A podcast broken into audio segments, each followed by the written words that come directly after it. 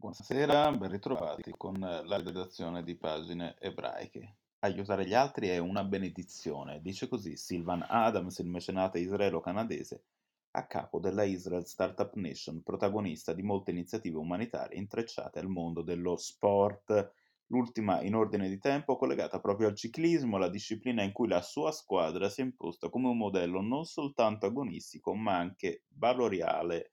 Fu infatti la regia di un'operazione segreta promossa dall'Unione Ciclistica Internazionale che ha permesso la fuga di vari cittadini afghani a rischio sotto il nuovo regime talebano, tra loro cicliste e professionisti in vari campi, minacciate in quanto donne emancipate, oltre a studenti, giornalisti e attivisti. Uno sforzo reso pubblico di recente che ha messo in gioco vari governi con Israele punto di riferimento,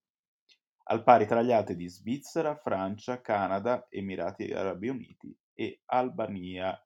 Ed è proprio in Albania che Adams si è recato per incontrare faccia a faccia un gruppo di donne che avevano fatto del ciclismo la loro passione, impossibilitate non solo a perseguirla, ma anche a proseguire la loro esistenza senza il timore di soprusi e violenze, abbracci, commozione e poi tutti insieme sui pedali per le vie di Tirana con la divisa di un team che anche i tifosi italiani hanno imparato ad apprezzare sulle strade del Giro Nell'occasione Adams ha rivelato qualche dettaglio sulla rete di soccorso, la dinamica, ha spiegato, è stata molto simile alla trama di un romanzo o a un film di spionaggio. Ci sono persone che, per portare a termine la missione, hanno rischiato la vita e adesso finalmente si è potuto festeggiare questo traguardo.